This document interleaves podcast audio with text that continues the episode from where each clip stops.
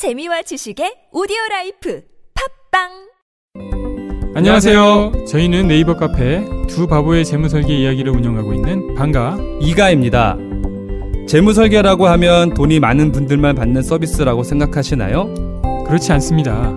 사람마다 꿈의 크기가 각기 다른 만큼 그에 꼭 맞는 계획을 세우는 것이 재무설계입니다. 꿈에 한 발짝 더 다가가실 수 있도록 당신만의 재무 맞춤 옷을 디자인해드리겠습니다.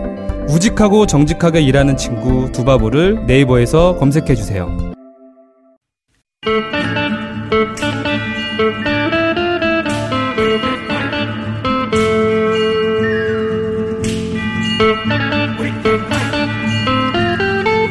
문화이퍼 우상호 의원 나오셨습니다. 안녕하십니까? 네, 안녕하십니까. 네, 들어오시는데 코로 훌쩍거리고 기침을 하셔서 최대한 멀리 앉았습니다. 기침 안 했습니다. 코만 훌쩍거렸습니다. 네. 요즘은 어, 기침하면 사람들이 아주 멀리 떨어집니다. 선거운동 못하게 막네 지금. 아니 근데 그 생각이 듭니다. 저는 그 김영우 의원 나오셨을 때도 말씀드렸는데 그 국회의원들은 그 증상과 무관하게 전수 검사를 받아야 되는 거 아닙니까? 왜냐하면 국회가 그렇게 하다 멈춰도 안 되지만 국회의원들이야말로 외부의 사람들을 가장 많이 만나는 직책이잖아요. 그러니까 본인도 보호해야 되지만 개인적으로도 국회도 보호해야 되고 국회의원들이 만나는 주민들도 보호해야 되는 거 아닙니까? 네, 그렇습니다. 그 왜 전수 검사 안 받으세요, 다들? 지금 뭐 실제 일부 받으신 분도 있을 거예요. 개인적으로. 네, 그러나 뭐 전체적으로는 증상이 나타나지 않는 걸 보면 국회의원 중에 신천지 교인은 없는 걸로 그렇게 확인된 게 아닌가. 그게 아닌다 하더라도 지금은 네. 2차, 3차 전파 왜냐하면 국회의원들이 가장 많은 사람들을 만나잖아요. 네. 직책 중에는 불특정 다수의 가장 많은 사람들을 만나고 유증상자가 없으니까 그래도 전수 검사를 한번 해보시고. 예. 그만하시죠. 아, 의원님이 자꾸 코를 드시니까. 저는 청와대도 컨트롤 타워기 때문에 어, 증상과 상관없이 물론 거기도 뭐 그열 체크도 하고 매일 한다고 하더라고요. 아니 그래서 그 서- 제가 서대문 구청 간부들하고 요 문제만 갖고 당정 협의를 했는데 네. 구차원에서 그래도 그 얘기를 했어요. 여러분 한분한 분이 건강이 매우 중요하다. 그렇죠. 여러분이 멈추면 공적 서비스가 중단되기 때문에 그러니까요. 여러분들 건강을 최우선적으로 체크해라. 네, 그렇게 저도 얘기했죠. 그러니까요. 그 공직에 계신 분들은 지난번에 신재철 의원 뭐 그 교청 회장 만났다. 예. 그래서 실제로는 그, 어, 잘 됐네 이렇게 생각하는 국회의원, 야, 우리 여당 국회의원이 없었어요. 다들 놀랐어요. 다들 놀랐겠죠. 왜냐하면 한두 번씩 다 스쳐 지나서 만났기 때문에. 그렇죠. 그 심리철 의원과 뭐 그 다른 의원들을 그리고 국회의원들은 한 건물에 다 모여 있죠. 다 모여 있죠. 전원이 다 모여 있는데 그리고 보좌진들 사이에 엄청 교류도 많고 거기 민원인들 엄청 드나들고 네. 아니, 그리고 의원총회를 우리가 했으니까. 예, 의원총도 다 같이 하고 네, 만약에 심재철 대표를 만난 이인영 대표가 심재철 대표 확진자면 예. 이인영 대표도 옮겼을 거고 이인영 대표와 함께 의원총회 한 우리도 다 그러니까요. 집단적으로 감염이 되는 거죠. 그리고 보좌관들, 그 보좌관들이 만난 민원인들, 네. 주민들 그리고 저희가 제가 만난 김호중 공장장까지. 예. 이 감염병이 무서운 점은 그거라 네. 저는 어, 의원들과 혹은 청와대 혹은 공직에 있는 분들은 일시에 어느 정도 좀 철저하게 입구에서 계속 원도 재고 체크들을 계속 하고 있습니다. 뭐 무증상도 있다고 하니 그러니까 개인의 문제가 아니라 공적 서비스가. 중단되니까 네, 네. 그분들은 따로 전원 검사를 받아야 되지 않겠나라는 네. 생각을 의원님이 코를 잡고 드시니 생각이 듭니다. 자, 어, 지금 어제 문재인 대통령도 3.1절 어, 기념사인데도 불구하고 대구하고 코로나 얘기를 계속 하셨어요. 그렇죠. 지금 예. 당장 가장 큰 위기 상황에 처해 있기 때문에 그 예. 문제를 강조하셨죠. 당에서도 그, 어, 이 코로나에 대해서 어떻게 대처해야 될지, 어, 어떤 종합 방침 같은 게 나왔습니까? 계속 논의 중에 있습니다만 일단은. 뭐 보건당국을 중심으로 해서 이 환자의 확산을 막고 또 철저한 방역 통해 지역 확산을 막는 것이 첫 번째 과제고요. 두 번째는 사실은 더 큰 문제일 수 있는데 어, 이 공포가 만연되면서 지역의 골목 상권들이 다 붕괴되고 있거든요. 아, 그 식당 같은 경우는 네. 여기가 더 숫자가 많아요. 그러니까 확진된 숫자는 한 3,500명 수준이라면 4,000명 수준이라면 이 경제적인 일시적 공백 때문에 오는 엄청난 맞습니다. 그 피해는 수십만 명의 예. 자영업 중소상공인들이 피해를 보고 있거든요. 그래서 지금 저- 정치권의 관심은 오히려 이 피해를 어떻게 예. 만회해 줄 거냐. 그래서 대통령과 야당 대표, 여야 대표들이 만난 합의문에도 담겨 있습니다만 피해에 대한 직접 지원이라는 용어를 썼거든요. 예. 이건 우회적으로 돕는 게 아니라 직접 지원책까지 마련하겠다. 그러니까요. 뭐 이자 떨어뜨려 준다든가 그런 건 안 되고 네. 직접 어, 현금으로 지원해 줘야지. 뭐 그런 방식으로 예. 좀또 이게 이제 지원하는데 시간이 걸려서 효, 효, 효과가 없구나. 이런 것들보다는 직접 지원. 문 닫고 난 다음에 오면 네. 뭐 합니까? 그래서 요즘 보니까 그래도 그 건물 주인들이 임대료를 인하해 주거나 혹은 한 달간 완전히 안 받거나 이런 움직임도 꽤 확산되고 있습니다. 그런 것들이 되게 따뜻하게 전달이 되는 것 같고 어제 광주 공동체에서 대구 환자들을 받겠다. 네. 병상이 부족하다면 이런 그 입장문도 아 이게 우리가 하다 하나구나.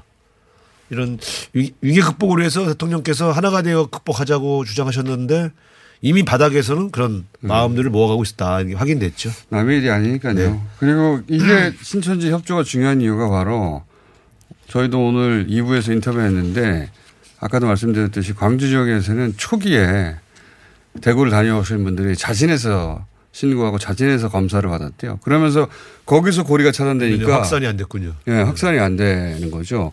그러니까 그러니까 병실에 어느 정도 여유가 생기기도 하고 물론 그 광주 지역의 시민 의식의 발동이기도 하지만 시민 의식이 발동해도 병, 병실이 없으면 할 수가 없잖아요. 맞아요. 예. 이게 다 선순환 구조가 돌기 시작하는 거거든요. 그러니까 숨기는 게 제일 나쁜 일이에요. 왜냐하면 밝혀서 빨리 치료하면 되는데 그러니까 숨긴 상태에서 번지는 거는 통제가 안 되니까. 네. 그 한편으로 근데 우리나라가 그나마 다행인 점도 있는 것이 이탈리아처럼 감염 경로를 전혀 파악할 수 일본 환자부터 감염 경로가 안 나오니까 거기는 오늘 어제부로 1,600명이 넘어갔는데 무조건 확산될 텐데 어디서 찾아낼지 방법이 없지 않습니까? 그리고 일부 또 일본이 검사를 많이 못하는 이유 중에 하나는 검사 비용을 자부담시킨대요. 미국도 그렇다고 예, 합니다. 그러다 보니까 미국은 400만 원. 증상이 나타나야만 예. 이제 어쩔 수 없이 검사를 받는 이런 방식이죠. 일본은 참 저도 말이 안 된다고 생각하는 것이 4일간 연속으로 38도 이상이 되고 네. 어, 그리고 그, 그 방문력, 그리고 폐, 폐렴 증상이 보일 때, 그러면 이미 심각한 음. 단계인데, 그래야 검사를 해준다고 하니까요. 그것도 보험이 안 되고, 야. 그 신기하게도 그래서 굉장히 저는 생소한 장면인데, 최근에 일본 방송들이 한국 정부를 그렇게 칭찬합니다. 글쎄. 예. 예, 그래서 저 일본에 있는 지인들이 문자가 많이 옵니다. 이런 날이 다 온다고. 일본에서 어쨌든 뭐 나라별로 비교해서 뭐 조금의 위안을 찾는 것도 방법이겠지만 사실은 이제 선후가 있을 뿐이고 이 세계적으로 모든 나라가 공통적으로 겪을 고통이란 말이에요. 그런 것 같아요. 예, 그러니까 우리가 하나의 모델을 만들면 그게 세계적인 모범이 되면 이제 국- 국제적으로 다른 나라한테 좀 전파해서 우리 방식의 대처 방식을 조금 배우도록 하는 것도 그래서 미국 왜냐하면 갔다가 또, 또 들어올 수 있기 때문에 미국 의료진들이 그래서 한 60여 명 우리나라로 급파된다는 거 아닙니까? 이게 믿을 수 있는 데이터와 음. 그 확진자 숫자의 통계와 그리고 검진의 그 방식 모든 게 가장 전 세계 선진적이다 보니까 진단 키트를 조기에 개발해서 어, 검사를 그 신의 한 수였어요. 다수가 할 수 있게 만든 것도 상당한 그 질병본부 진짜 칭찬해야 되는 네. 것이 다른 나라가 못하는 이유 중에 하나도 진단 키트가 제대로 개발 안 돼서 맞습니다. 그런 건데 네. 우리나라 질병본부가 작년 말에 이런 일이 생길 줄 몰랐겠지만 시뮬레이션을 해서 어, 개발 프로토콜 만들어 놨다는 거 아닙니까? 네. 야 칭찬. 이 일이 다 지나고 나면 질병본부는 전원 훈장 받아야 됩니다. 훈장. 예. 이제 문제점은 개선하고 잘한 거는 잘한 대로 평가해 주는 그런 자, 그 총선 얘기하려고 해도 뭐 총선 이야기가 다 묻혀가지고요. 예. 근데 이제 두 가지 여쭤보겠습니다. 하나는, 어, 국민의당이 사실상 비례정당을 선언했잖아요. 지역구에서 네. 안 낸다고. 네. 근데 이거는 지역에서는 미래통합당과 선거연대 효과를 내지 않습니까? 그러니까 의도는 사실 지역구에 저 후보를 낼 자원이 없죠. 자원도 실제로 예, 없고요. 실제 없어요. 그러니까 지금도 그 모집한다고 그래서 누가 봐도 나, 낙선이 불보듯 뻔한 정당의 지역구 후보자 공모에 응할 리가 없고 예. 그러다 보니까 불가피하게 비례정당으로 전환을 한 건데 실제 또 안철수계 대부분이 미래통합당으로 입당을 해버렸고요. 또 그분들 대부분이 또 비례대표 의원들이었어요. 그렇기 네. 때문에 이번에 새로 한다 해도 안철수 대표가 들어온 이유도 결국 다음 대통령 선거의 거점을 만드는 게 목표지 총선 승리가 목표는 아니었단 말이에요. 그렇기 때문에 어차피 이번에 비례정당으로 추진할 수밖에 없었던 조건인데 결과적으로 예. 그것이 미래통합당의 후보 단일화 효과를 냈단 말이죠. 그렇죠. 예. 그러니까 제가 말씀드렸잖아요. 왜 총선 전에 들어오셔 가지고 저렇게 어차피 우왕좌왕하고 자기 식술도 못 챙길 텐데 결국은 체면도 구기고 실리도 놓치는 그런 결과를 낳았고 미래통합당과 마치 한통속이 된 것 같은 예. 결과적으로는 그렇죠. 이런 평가까지 받게 되는 지경에 이른 것이죠. 그래서 이번 총선 국면에서 가장 손해본 분이 안철수 대표와 국민의당입니다. 안철수 대표가 입국할 때는 이런 상황을 예상을 못했겠죠. 못했을, 못했을 겁니다. 이 정도일 줄은 생각을 못했을 겁니다. 왜냐하면은 안철수계로 분류되고 충성심을 계속 강조하던 분들이 다 미래통합당 에 입당했으니까요. 네. 이제.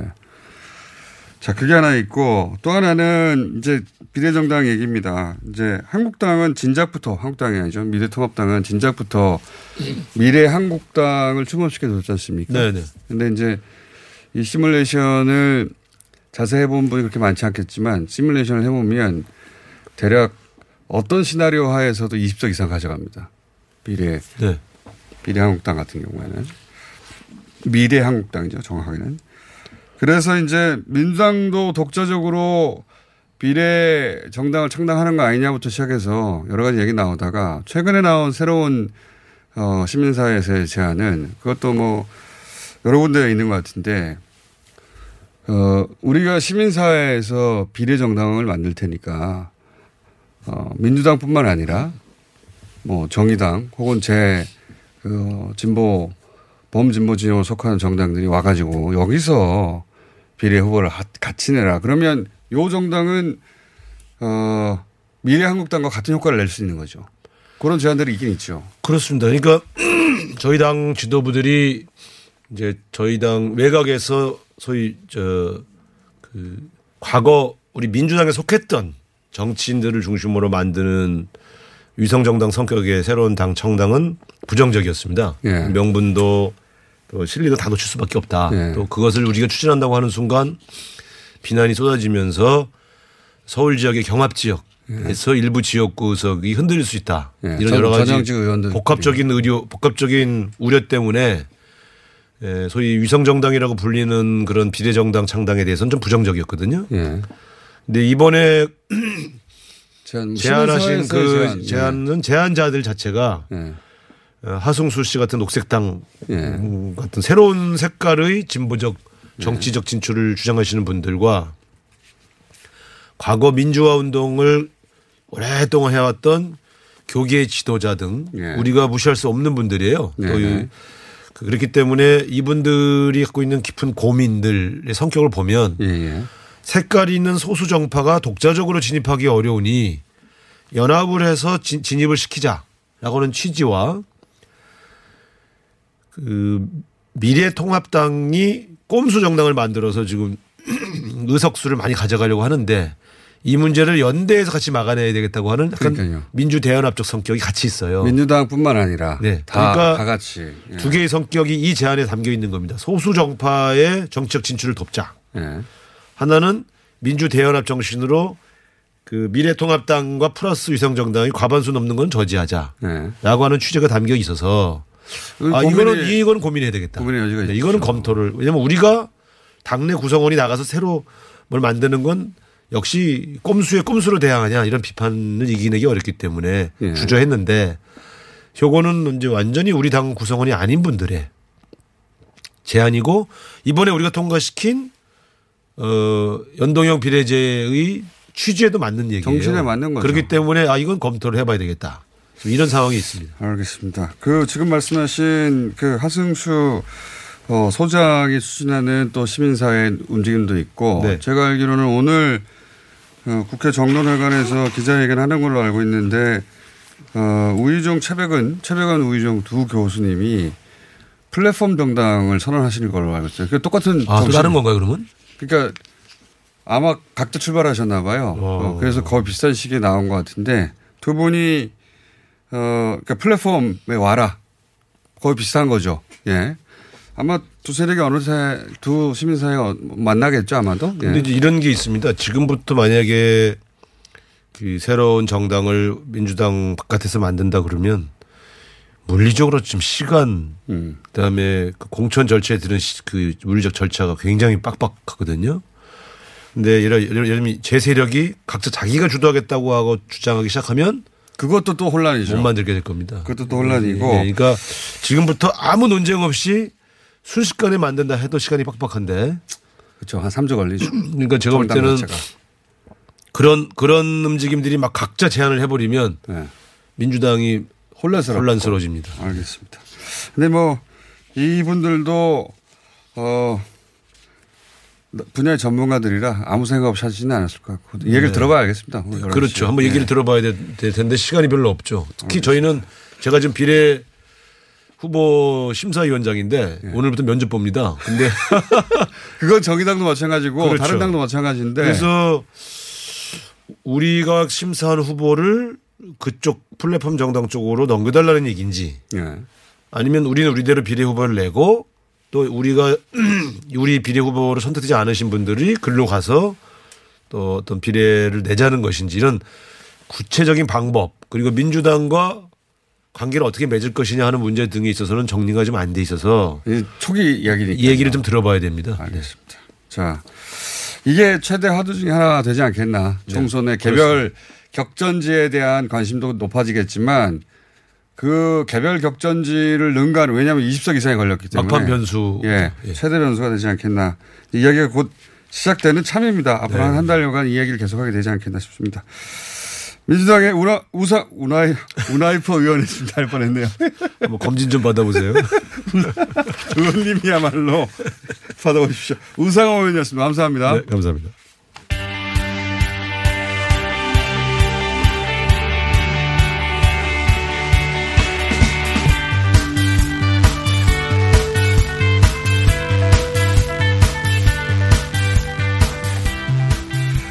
자, 마스크 품귀 현상이죠. 예. 이 수급 상황 잠깐 짚어보겠습니다. 아, 마스크를 노마진으로 판매해서 수급 안정화에 도움을 주고 계신 중소기업 유통센터의 정진수 대표이사 전화 연결되어 있습니다. 안녕하세요. 예, 안녕하십니까. 정주 대표사입니다. 예. 어, 반가운 소식인데 마스크를 마진을 남기지 않고 판매하겠다는 거죠. 이게 그러니까 예, 그렇습니다. 장당 얼마입니까? 장당 천 원에 판매하고 있습니다. 장당 천 원이면 정말 어, 요즘 같은 경우에는 구할 수 없는 가격인데 몇 장이나 보급합니까?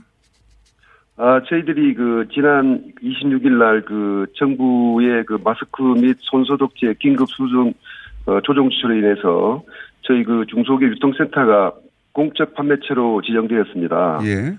따라서 저희들은 그 중소벤처기업부의 도움으로 어, 직접 제조 현장과 그 의사소통을 통해서 어, 1일 15만 장 이상의 그 마스크를 확보하고 어, 지난 27일부터 한 장에 천 원, 어, 1인당 다섯 장씩 판매하고 있습니다. 어, 어디서 살 수 있습니까? 아, 이 저희들은 그 목동에 있는 행복한 백화점하고요. 예. 어, 지난 그 28일부터는 서울 어, 부산역 그 명품마루 어, 브랜드 K관에서 지금 현재 하고 있- 판매하고 있습니다. 아, 그렇군요. 오늘부터는 네. 예, 저희들이 오늘부터는 이제 그 서울역, 대전역 이런 그 역사에서도 판매하고 있습니다. 아하, 그렇군요. 아직은 판매처가 어, 넓게 분포해 있지는 않은데 어, 목포의 한 백화점과 부산 한 백화점이 시작했고 아, 저희 목동에 있는 백화점입니다. 아, 목동 그러니까 목동의 한 백화점에서 시작했고요. 행복한 백화점에서 시작했고 네네. 부산에서는 KTX 2층 아임 쇼핑 매장에서 판매하다가 오늘부터는 서울역, 대전역, 코엘, 코레일 역사에서 판매하기 시작한다고요? 예, 그렇습니다. 아. 그리고 예, 내일부터는 그 저, 광주역에서도 판매할 예정입니다. 광주역에서. 예. 그러니까 일단 역사를 가보시면 되겠네요. 그죠? 지역에서는 예, 예, 그렇습니다. 예, 예. 하루 15만 장 1,000원이고 어 그러면 앞으로 당분간은 계속 15만 장씩 1,000원에 판매하는 겁니까? 아, 지금 현재는 그, 그 마스크가 그 확보된 대로 예. 저희들이 풀로 공급하고 그 가격은 천 원에 노반인으로 판매할 계획입니다. 그러면 그 중소기업 유통센터에서는 마진을 어디서 얻습니까, 대표님? 아, 저희들은 그 지금 그 정부의 그 방역을 위해서 예. 저기 공공기관으로서 역할을 다하기 위해서 저희들은 마진 없이 이렇게 판매를 할 계획입니다. 알겠습니다. 감사하고요. 어, 중소기업 예. 중소벤처기업부에서 나중에 그 지원해 줍니까, 그럼? 아, 저 이번 그 마스크 판매를 통해서 저희 그 중소벤처기업부는 공적 기능을 위해서 노력을 어, 충분히 하, 하셨고요.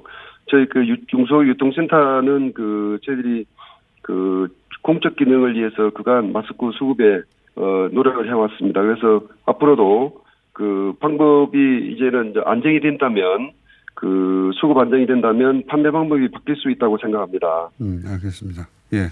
영원히 이렇게 할 수는 없죠. 근데 당분간은 어, 마진 없이 한 매에 천 원씩 어, 코레일 역사 중심으로 계속 확대하고 우선은 서울 대전역, 광주역 어, 그렇게 가시면 이 마스크를 살수 있습니다. 오늘 말씀 여기까지 듣겠습니다. 감사합니다.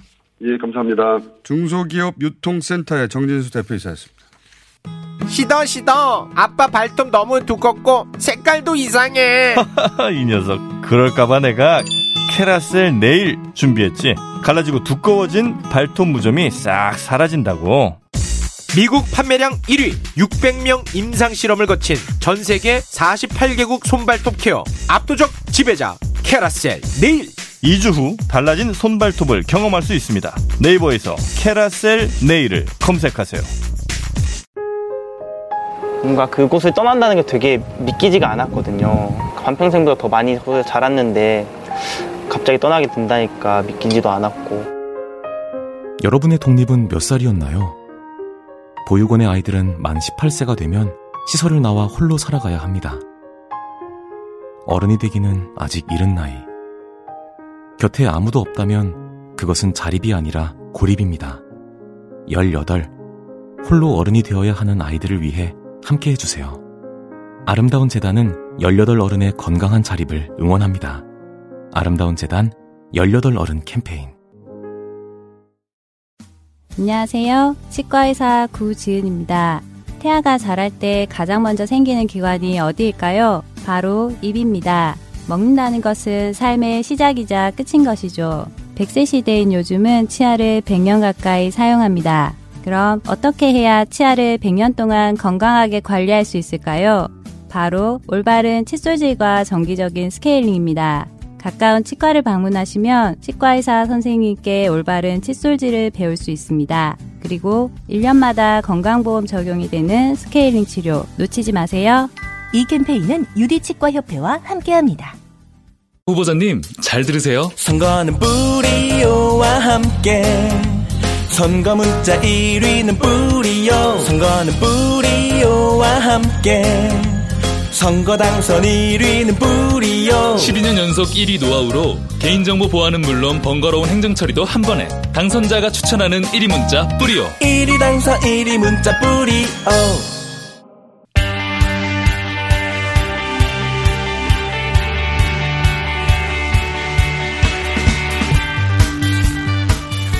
2019년 4분기 가계소득 동향 결과가 나왔기 때문에 또 오셨습니다. 뉴스공장 경제가정교사 최박희 교수 나오셨습니다. 네, 안녕하세요. 예. 예. 원래 이 얘기 하려고 저희가 진작에 모셔뒀는데 아까 우상호 의원님하고 얘기 나오는 중에 아, 예. 제가 미리 듣던 소식을 잠깐 말할 수밖에 없어가지고 오늘 잠시 후에 국회 정론관 가가지고 기자회견 하신다면서요. 예, 11시에 지금 예정되어 있습니다. 근데 나온 이름이 저도 보도자료 오늘 아침에 돌아온 거를 돌, 돌리는 걸 봤는데 어, 교수님하고 우희정 교수님 이름 두 분밖에 없던데요. 예, 그 일단은 어쨌든 간에 대외적으로 어떤 선언하는 자리이기 때문에 예. 지금 공동 제 창당 준비 공동위원장을 맡고 있는 입장에서 일단 이제 좀 갑자기 예. 예. 가정교사에서 갑자기. 창준이 위원장으로 예. 뭐 제가. 작년에 뭐 일본 경제 도발할 때도 사실 뭐 의병장이라는 별명도 있고 그랬었는데 예. 근데 지금 뭐 어쨌든 간에 에, 좋은 취지로 만든 선거법이 상당히 지금 왜곡되고 있잖아요. 민의를 왜곡시키고 있고 상당히 그래서 아니라 그 예. 선거 취지는 사라졌어요. 사실은 그러니까요. 미래한국당의 출범으로 예. 이 개정선거법의 취지 소수정당을 어, 국회에 진입할 기회를 주는 건데 거기에 거대 정당이 들어갔으니까요. 그렇죠. 그래서 지식인의 한 사람으로서 그러니까 이런 민의가 이렇게 근본적으로 왜곡되는 것을 그냥 방치할 수가 없어 가지고 어, 일단 어떤 하나의 주춧돌이 되겠다 이런 이제 심정으로 참여했습니다. 어. 갑자기 이제 우희종 교수님과 최백은 교수님 정치하고 먼 친- 전혀 먼 분들이 다 등장해가지고 실제로 보도자료 현실 봤어요. 정치는 잘 모릅니다. 보도자료 새벽에 돌았거든요. 아, 예. 봤는데 현실 정치는 모르시는데 그러면 이 정당의 기능은 뭡니까? 여기까지만 얘기하고 예, 잠시 이- 후이 이제 플랫폼 기자- 정당을 이제 우리가 표방을 하고 있는데요. 네. 말 그대로 이 준연동형 비례대표 어, 선거 비례대표라는 것은 기본적으로 표의 등가성이라든가 표의 비례성을 이제 우리가 목표로 하고 있는 거잖아요. 네.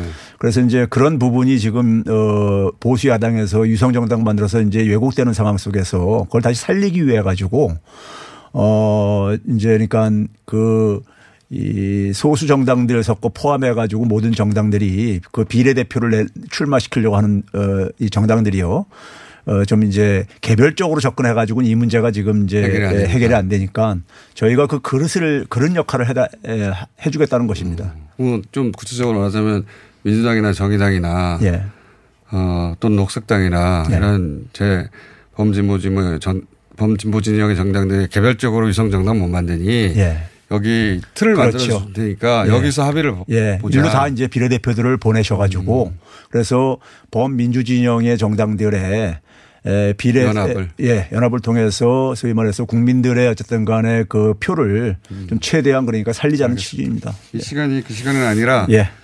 기자회견을 하시고 나면 따로 시간 예. 모셔서 얘기를 들어보기로 하고 어쨌든 그릇 정당, 예. 플랫폼 정당 자체적으로 후보를 내는 게 아니라 그렇죠. 예. 예. 저는 또 뭐 자체적으로 후보를 해서 교수님이 비례 후보로 나가시나 했는데 예. 그건 아니고 예. 우리는 그릇만 제공한다. 예. 자, 2019년 가계소득 동향조사 예. 나왔는데 여기서 주목할 부분이 있다고 하셔가지고 저희 모셨어요. 어떤 부분 시간이 많지는 않습니다. 핵심은 예, 4분기는 어쨌든 간에 2019년을 총 이제 결산하는 이제 의미가 있는데요. 예. 이 의미가 있는데 상당히 그 그동안의 고용 동향이 굉장히 많이 좋게 나왔었잖아요. 그렇죠. 그 그게, 숫자가 그게 그대로 얘기고. 사실 반영이 돼지고 있는데 아, 그래요? 일단 뭐냐면 전체 모든 가계 계층들의 소득이 다 증가를 했고요. 1년 전에 비해서는요. 네. 그건 3분기부터 진행됐던 것이고요. 그렇죠. 두 번째는 지난해 이제 그러니까 우리가 GDP 증가율이 경제 성장률이 한 2.0%로 지금 추산을 예. 하고 있어요. 예. 근데 가계 소득 증가 율 같은 경우는 1인 가구까지 포함할 경우에 3.9%나 증가. 아, GDP 증가율 앞섰다. 예, GDP 증가율이라는 게 일단 국가 전체의 평균 소득 증가율이거든요. 그렇죠. 근데 이제 가계 소득이 이제 사실 주도를 한 거라는 것을 이제 이게 소득 주도 성장이 결국 그 얘기였지 그렇죠. 않습니까? 예. 어. 그리고 이제 일부에서는 이제 그러니까 뭐 재정을 가지고 저소득층 소득 지원해 줘 가지고 만든 거 아니냐 그러는데 계속 그 얘기했죠. 예. 근데 가계 전체 중에서 이 소득 증가를 주도한 건 근로소득이었었습니다. 아, 실제로는 예. 정부 지원금이 아니라 예. 근로소득이 한 5.8%나 증가를 했어요. 아. 예. 그리고 그러니까 급여가 올라갔다는 얘기네요. 그렇죠. 예. 예. 그러니까 그게 이제 그러니까 결, 결과적으로 어, 소득주 성장 정책이 에, 시장에도 제대로 이제 작동을 했다는 것을 이제 좀 이제 의미하는 소- 것이고요. 소득도 5분위로 나눌 수도 있고 뭐 여러 분위로 나눌 수 예. 있는데 하위 20% 특히 거기가 줄어들면 그리고 상위 뭐 20%가 늘어나면 소득은 전체적으로 상, 그 상승했지만 빈부격차는 커졌다 이렇게 말할 수 있지 않습니까? 예, 그래서 이제 4분기에도 이제 소득 증가율이 하위, 중간 소득, 상위를 이렇게 순서대로 예. 하위는 7.0%나 올랐어요. 하위가 크게 하위 올랐다. 30%는요. 근데 이제 이런 부분에 대해서 그 조선일보에서 아마 제가 어 2월 22일자로 생각나는데 에, 박근혜 정부 때니까 통계청장 하셨던 유경준 어, 교수 인터뷰를 통해 가지고 예. 이제 그러니까 중산층이 줄어들어 가지고 소득 주도 아. 사실상 실패한 거다. 이제 이렇게 아, 중산, 했어요. 아, 그렇게 해석하셨는데. 예. 예. 근데 이제 이걸 제가 이제 들여다 보니까는 통계청장 하신 분이기 때문에 통계청의 마이크로 디테일을 볼 수 있는 분이에요. 그렇죠. 그래서 제가 이제 들여다 봤어요. 들여다보고 계산을 해봤더니만은 1인 가구까지 포함했을 경우에 우리가 1인 가구가 30%나 되는 상황이기 때문에 그렇죠. 1인 가구. 에, 지난해 4분기 기준 이분은 이제 3분기를 가지고 했는데 네. 3분기에도 그러니까 예를 들면은 그 중산층이 한 4%포인트 정도 줄어들었어요. 예. 그런데 그게 이제 어디로 갔냐 그러면은 중산층이 상위로 한 2%, 반 절반이 갔어요. 아, 그건 좋은 거잖아요. 좋은 거죠. 예. 하위로 이제 절반 정도가 내려왔는데 예. 2%포인트가 내려왔는데 하위는 왜 그러냐면요. 이게 에, 고령화 때문인 겁니다. 아. 그러니까 계속 말씀하셨던 예. 이제 소득원이 없는 60세 이상, 65세 이상이 늘, 크게 늘어나고 있기 때문에 예. 그 말씀하셨죠. 그러니까 이분이 이제 그러니까 박근혜 정부 때 2016년하고 2019년하고 비교했을 때 예. 60세 이상이 당시엔 69%였는데 이제 75%나 돼요. 아. 특히 이제 65세 이상이 65%나 되고 있어요 지금요. 아. 그러니까 어, 고령층들이 많이 증가하니까는 하위층 아. 하위층들은 소득은 이분들은 이제 소득이 그러니까는 이 하위층들의 형성하는 게 저거라 이거죠. 그러니까 이런 말씀이시네요. 단순화시키자면 어, 그분들이 3년 전에는 60대 이하였지만 네. 이하인 분도 많았는데 예, 예. 지금은 그분들이 60대 이상으로 예. 들어오면서 전체적으로 그 중에서 그 다 2%는 아니겠지만 그 중에서 상당수가 소득이 줄어들었고 그렇죠. 당연히 하율 떨어졌다. 예. 그래서 어떻게 보게 되면은 65세 이상들은 근로소득을 얻기가 힘드신 분들이란 말이에요. 그렇죠. 그렇죠. 그러면. 이분들의 소득이 그러니까는 어 이분들이 지금 증- 증가하고 있다는 것은 네. 오히려 소득주도 성장 정책이 더 필요하다는 걸 의미하는 거죠. 그런 말이네요. 예. 소득 주도, 주도 성장 때문에 나이가 먹은 게 아니니까. 예. 거기다가 4분기를 보게 되면요. 상위층으로 이동이 더 많아졌어요. 아, 4분기에는. 예.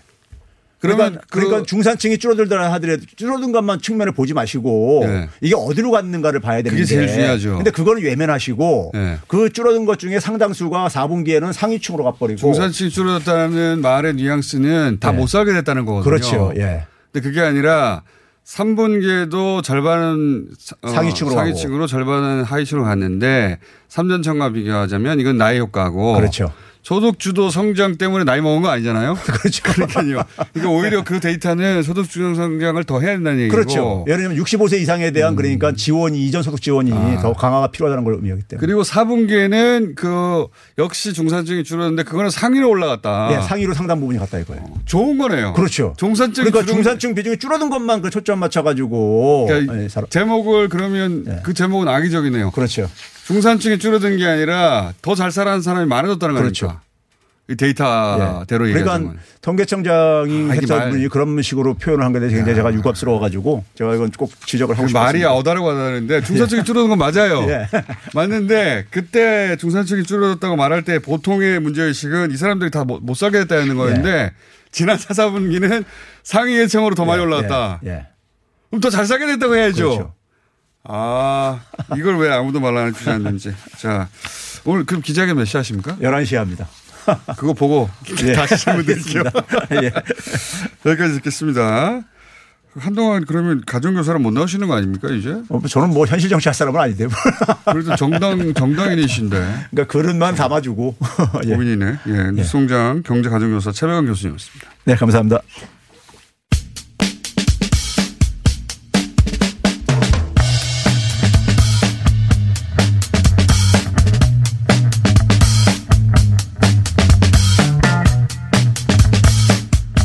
양신장. 자, 세 분의 이름을 꼭 소개해 드려야 될지 모르겠습니다. 양지열 신장식 장용진. 두 분은 변호사, 한 분은 기자. 예. 네, 안녕하세요. 누가 변호사고 누가 기자인지는 인터넷에 찾아보시면 금방.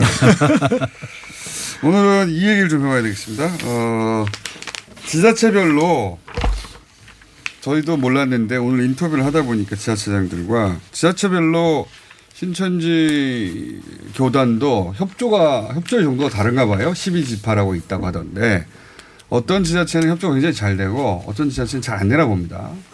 잘 안 되는 곳에 지자체장들이 더 이상은 기다릴 수가 없다. 시간이 시간이 더할수 있으니까.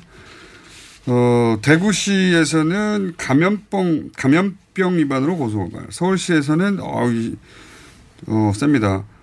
이만희 총회장을 살인죄 상해 살인죄, 살인죄. 상해죄 감염병 위반죄로 개인을 고소고발하는 거고요. 총회장과 12개 지파장을 다 고소고발했습니다. 그 지자체에 따라서 협조가 잘 되는 곳이 있다라는 말씀을 하시는데 저는 사실 그 얘기를 들으면서 약간 고개를 갸웃했습니다. 아? 왜냐하면은 음. 그 지자체에 그 신도 명단을 전체를 100% 넘겨준 곳은 단 한 곳도 없어요. 그렇긴 한데. 네. 근데 그러니까 이걸 의심을 하고 계속해서 더 달라, 더 달라 이렇게 확인을 했으면 분명히 사이가 나빠졌을 건데 주는 그대로 가만히 있었으니까 어 사이가 그저 그대로 유지가 된 게 아닌가 저는 저는 그런 의심이 대구시를 들었거든요. 의심하시는 겁니까? 아, 대구시뿐만 아니라 다른 시도 마찬가지고요. 제가 말씀하셨습니다만 몇 분 그 오늘 그 출연하시지 않은 시도지사들 중에서도 그 제가 지금 확인해 보니까 그 신천지 측하고 상당히 우호적인 관계를 유지하는 분들이 있고 그와 관련된 기사도 최근에 나고 있더라고요. 그걸 아, 보면서. 그 정치권과 연결고리에 대한 기사들 꽤 있죠. 근데 그거 아니고 지금 저 우호적인 관계를 유지하고 있다. 지금도. 현재도. 예, 그래서 신천지 신도들이 어느 시도에 상당히 적극적 협조를 했다. 라는 그런 기사가 그 27일, 28일자로 나와 나온 게 있더라고요. 어쨌든 대구 같은 경우는 감염병법 위반 고발을 한- 한 상대방이 대구교회 자료 제출 담당자하고 관리 책임자 그 이유가 신도 1983명이 자기들이 확인한 게 대구시에서 확인한 게 1983명이 더 있다. 근데 네. 니들 제대로 안 냈으니까 감염병법 위반이다. 이런 내용으로 근데 일단 고발을 그 했더라고요. 하긴 했는데 대구시의 고발은 좀 어, 핀트가 잘못됐다고 생각하는 게 그 관리자일 뿐이고 그렇죠. 관리자는 명령을 받는 체계라는 걸 우리가 이해했거든요. 이제 이 교단의 특징은 그러면 명령권자 이거 뭐 용어가 그건 많- 분명 집화장. 그렇죠. 집하장 이런 명령을 하달할 수 있는 분에 대해서 고발을 해야 될 것 같은데 근데 오늘 사실 이제 아까 이제 얘기했던 서울시 같은 경우에는 아주 세게 사실은. 예, 저는 이제 약간 살인죄. 당황했어요. 처음에 이걸 보고 박원순 시장님도 분명히 이제 법조인 법조인이신데 이렇게까지 하셨을까 아마 어떤 음 어떤 강력한 의제 표현일 것이다라는 정도로만 해석을 했는데 사실 오늘 아침에 이제 싫을 것 같은데요. 그러니까 고발은 했어요. 고발은 아, 했는데 예.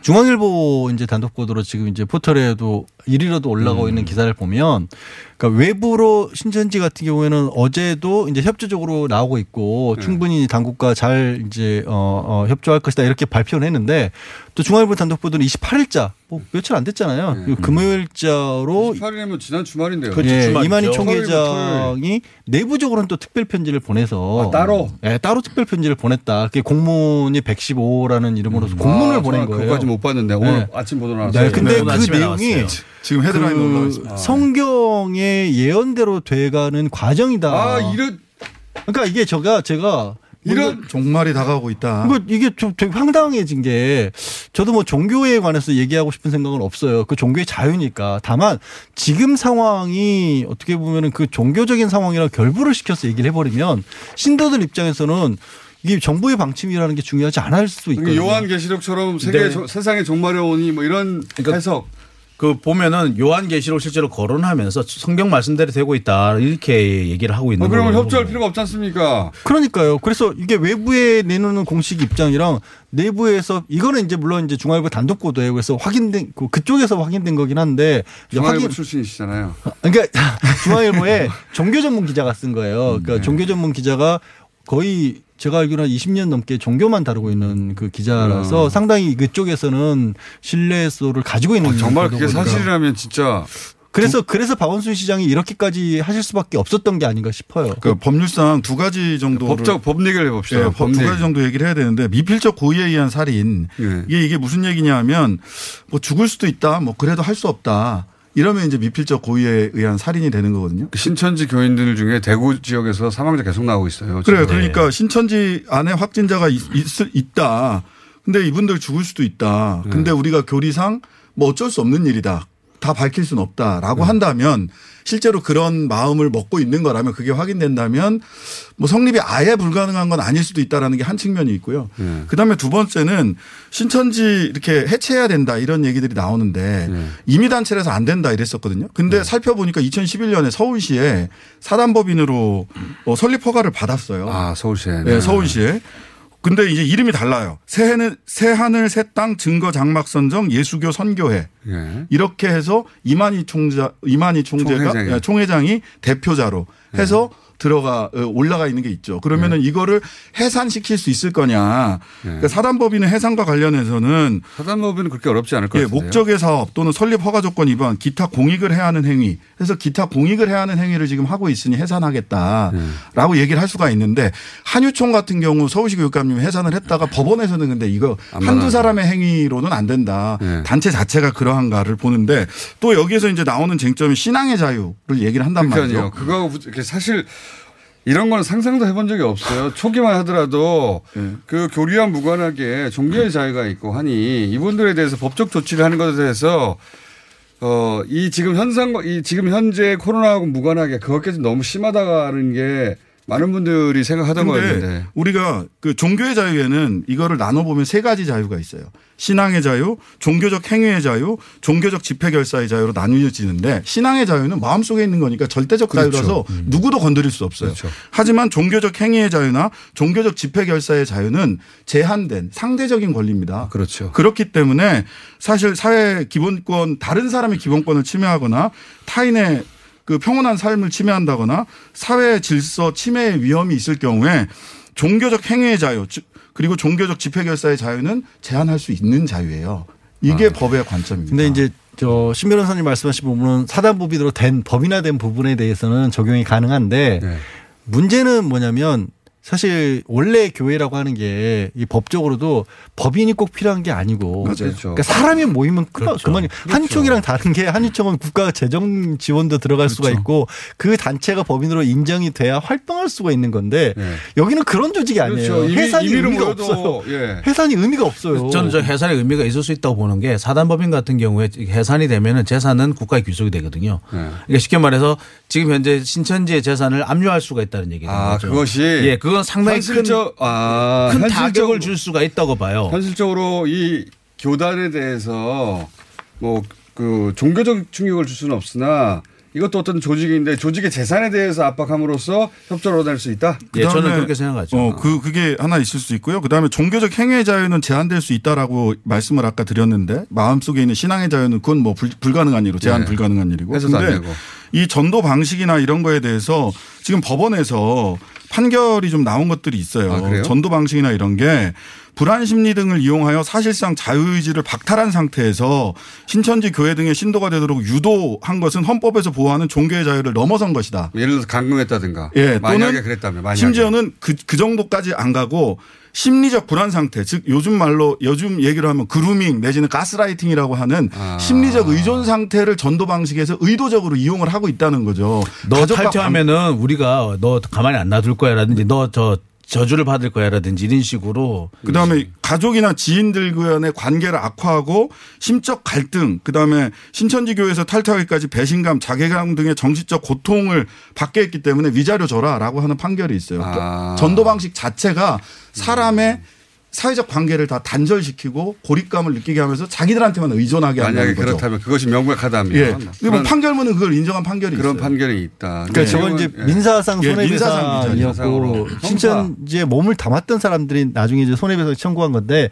지금 상황은 왜 제가 이제 사단법인이 아무 의미 없다 이런 걸 떠나서 급박한데 뭔가 음. 지금 중요한 건 그거예요. 급박하니까 나중에 법적인 판결이 그러니까 아니라 이게 지금 총회장이나 지파에 대한 어떤 정도의 압력이 없이는 해결이 안 될 상황이 돼버린 것 같아요. 저도 그런 것 같은데. 그래서 지금 검찰 수사가 중요한데 지금 압수수색이 필요한 거 아닙니까? 검찰은 그렇게 적극적이지 않아요. 제가 볼 때 계속해서 시간을 끌겠다라는 느낌 그런 뉘앙스를 풍기고 있고 그러니까 검찰이 압수수색 하려면 할 수 있지 않습니까? 예, 지금 같은 경우는 그렇습니다. 엊그저께 그 추미애 장관이 그 강력하게 그 강제 수사를 하라고 지시한 그날도 방역에 중심을 두라 줘야 되지 강제 수사를 직접적으로 하면 안 되고 압수수색을 하려면 반드시 보고를 해라라는 그런 추가 지침이 대검에서 각 지검으로 내려갔다고 그래요. 법무부하고 지금 검찰 입장이 그러니까 다른 거네요. 좀. 입장이 다른 거죠. 이거는 보면은 사실상 검찰이 보기에 따라서는 신천지의 시간을 벌어주고 있는 모습으로도 충분히 비칠 수가 그런 있는 의도야 겁니다. 있겠습니까? 근데 약간 검- 예, 말은, 그 2월 25일 날은 형사적 개입은 최소화하겠다라고 검찰이 대검에서 얘기를 그랬죠. 했다가 27일 날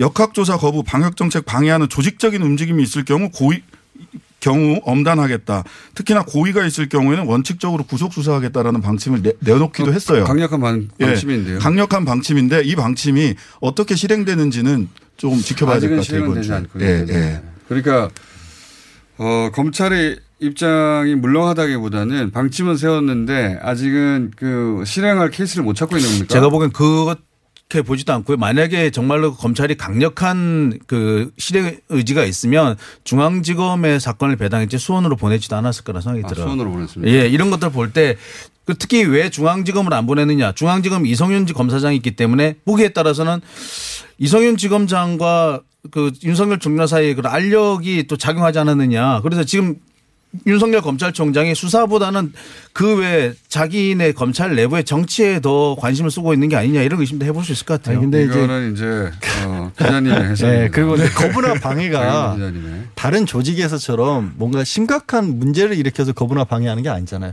숨어버리면 되는 거잖아요. 맞아요. 그러니까 맞아요. 이게 조직 단위에서 뭔가 나가서 수- 때리고 부시고 뭐 하는 그런 게게 아니라 아니니까. 연락을 안 받고 전화기를 끄고 어. 그다음에 그 검진에 응하지 않는 방식으로 그러니까 사보타주죠 사보타주. 그래서 결국에는 제가 앞, 앞서 말씀드렸다시피 이 신천지 수뇌부의 결정이 가장 중요한 상황이에요. 그걸 압박하기 위한 네, 수단으로 그거밖에 없어요. 서해. 압수수색이나 어, 고소나 또는 뭐 어, 해산이나 이런 게 필요하다는 거죠. 결국 그 신천지에 대한 수사는 이 감염병법 신도명단 누락 조작 의혹 병, 뭐 바- 허위 정보 제공 등에서 감염병법 위계 공무집행 방해가 한 축이고 그다음에 총장의 횡령 배임 관련된 거 횡령 그다음에 또 사기 조리하고는 상관없는 이야기입니다. 이게 예. 전부. 상관없죠. 상관없는 얘기예요 전부 다. 그다음에 공공의 최- 안전을 위한 겁니다. 최근에 나온 건 정치자금법 위반 혐의까지 네 가지 축으로 수사가 진행될 양신장 걸로 세 보입니다. 분이었습니다. 하나, 둘, 셋. 안녕.